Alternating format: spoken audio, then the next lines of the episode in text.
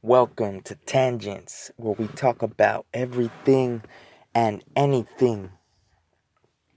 You can contact me directly at tangentsexpress at gmail.com or via Twitter at Tangents Reveal.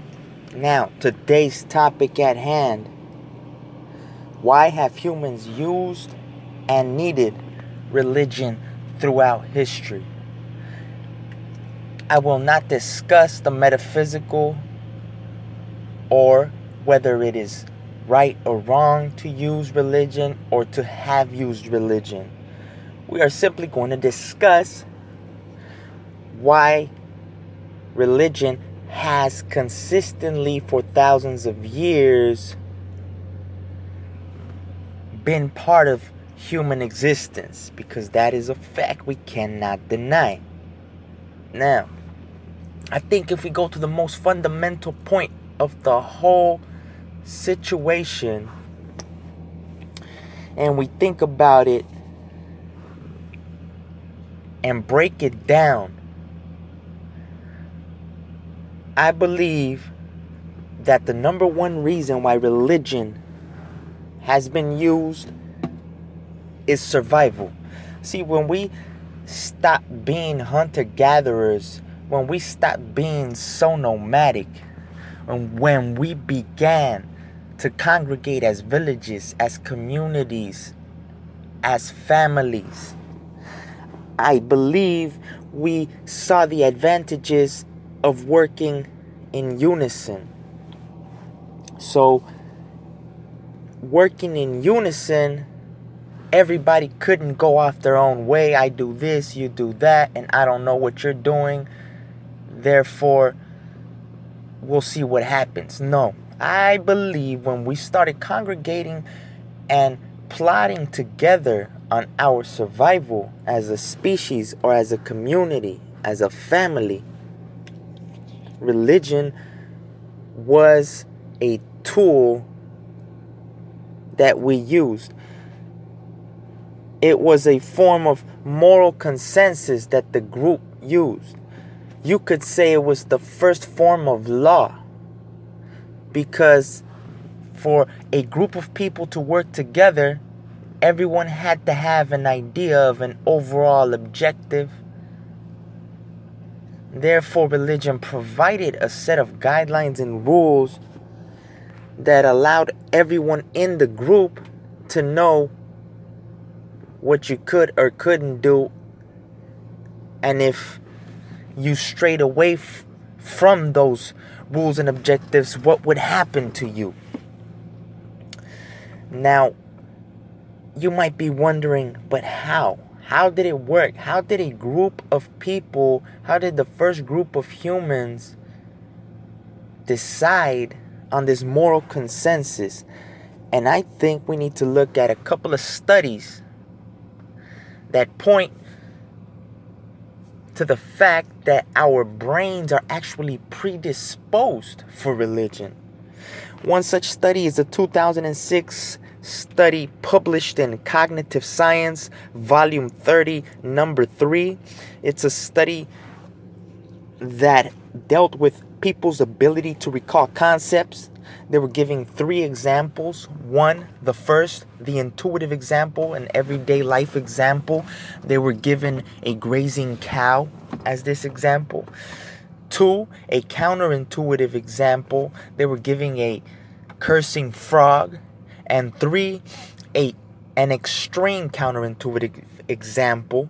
They were giving a squealing, flowering brick.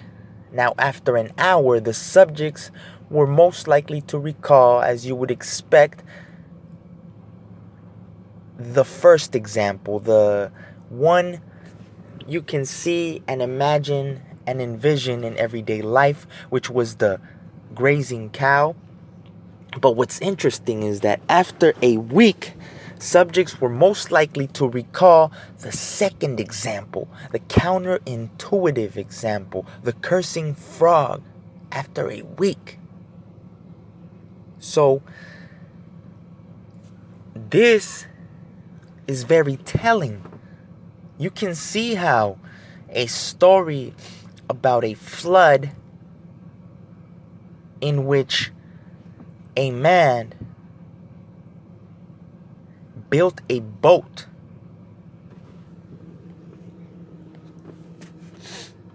and survived with pairs of animals from all over the world could be something that people remembered quite well, generation through generation, until finally it was written down.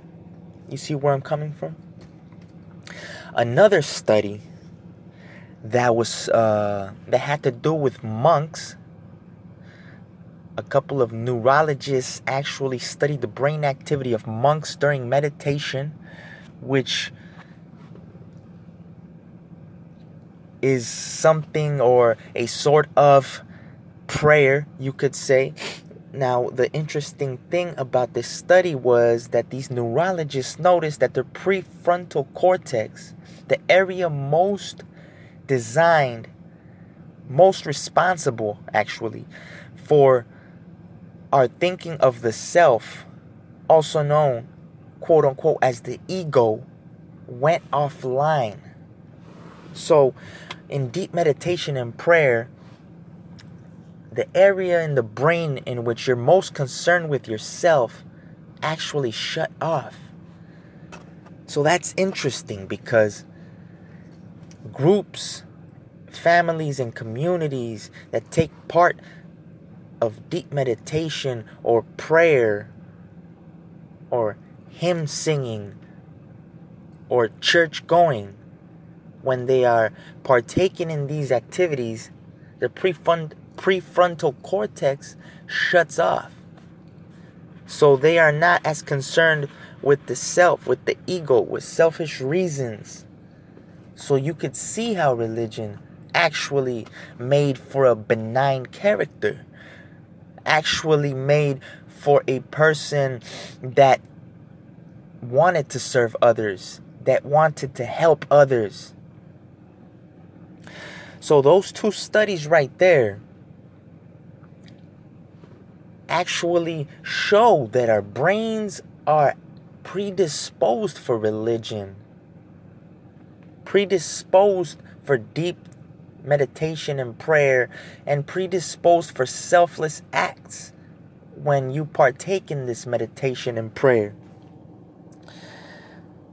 So, communities benefited from this greatly because if in your mind you believe there's an omnipresence, God, an all-seeing God, you're most you were most likely to be nicer to strangers because you feel that even though your family or the group that you are a part of isn't in close proximity when you are around strangers, if you believe in an omnipresence, you feel like your standards and your principles are still being evaluated so therefore, you are predisposed to be nicer to strangers.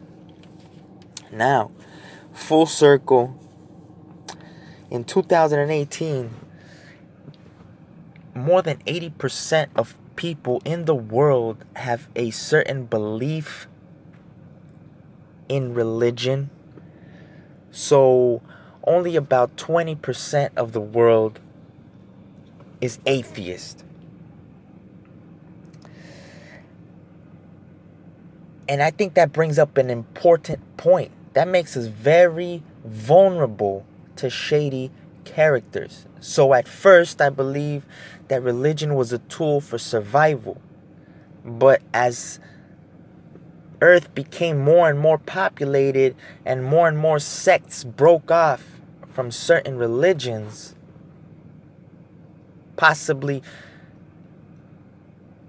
contradictory sects uh, you can see how animosity towards other sex could have been given birth. So, the few shady characters, individuals that don't mind being insidious. They understand that our brains are actually wired for religion. Those characters that understand that have used religion as a tool for control. There is no question and doubt about it that is not a conspiracy. So that makes us in 2018 very vulnerable. You can see this between Christians and Muslims. You can see how politicians who play very saintly characters can use this for control and for pulling of your sh- and, and and to pull the strings of your emotions of your metaphysical connection to your religion. Better yet your neurological connection to your religion. So even though it was used as a tool for survival I believe it has come full circle and is and it is now a tool for destruction. And we must think and teach those around us how it is that they are controlling us using our neurological circuits with the use of religion. Now strive. Strive to be good to others. Strive to respect others. That is all that we can do. Thank you.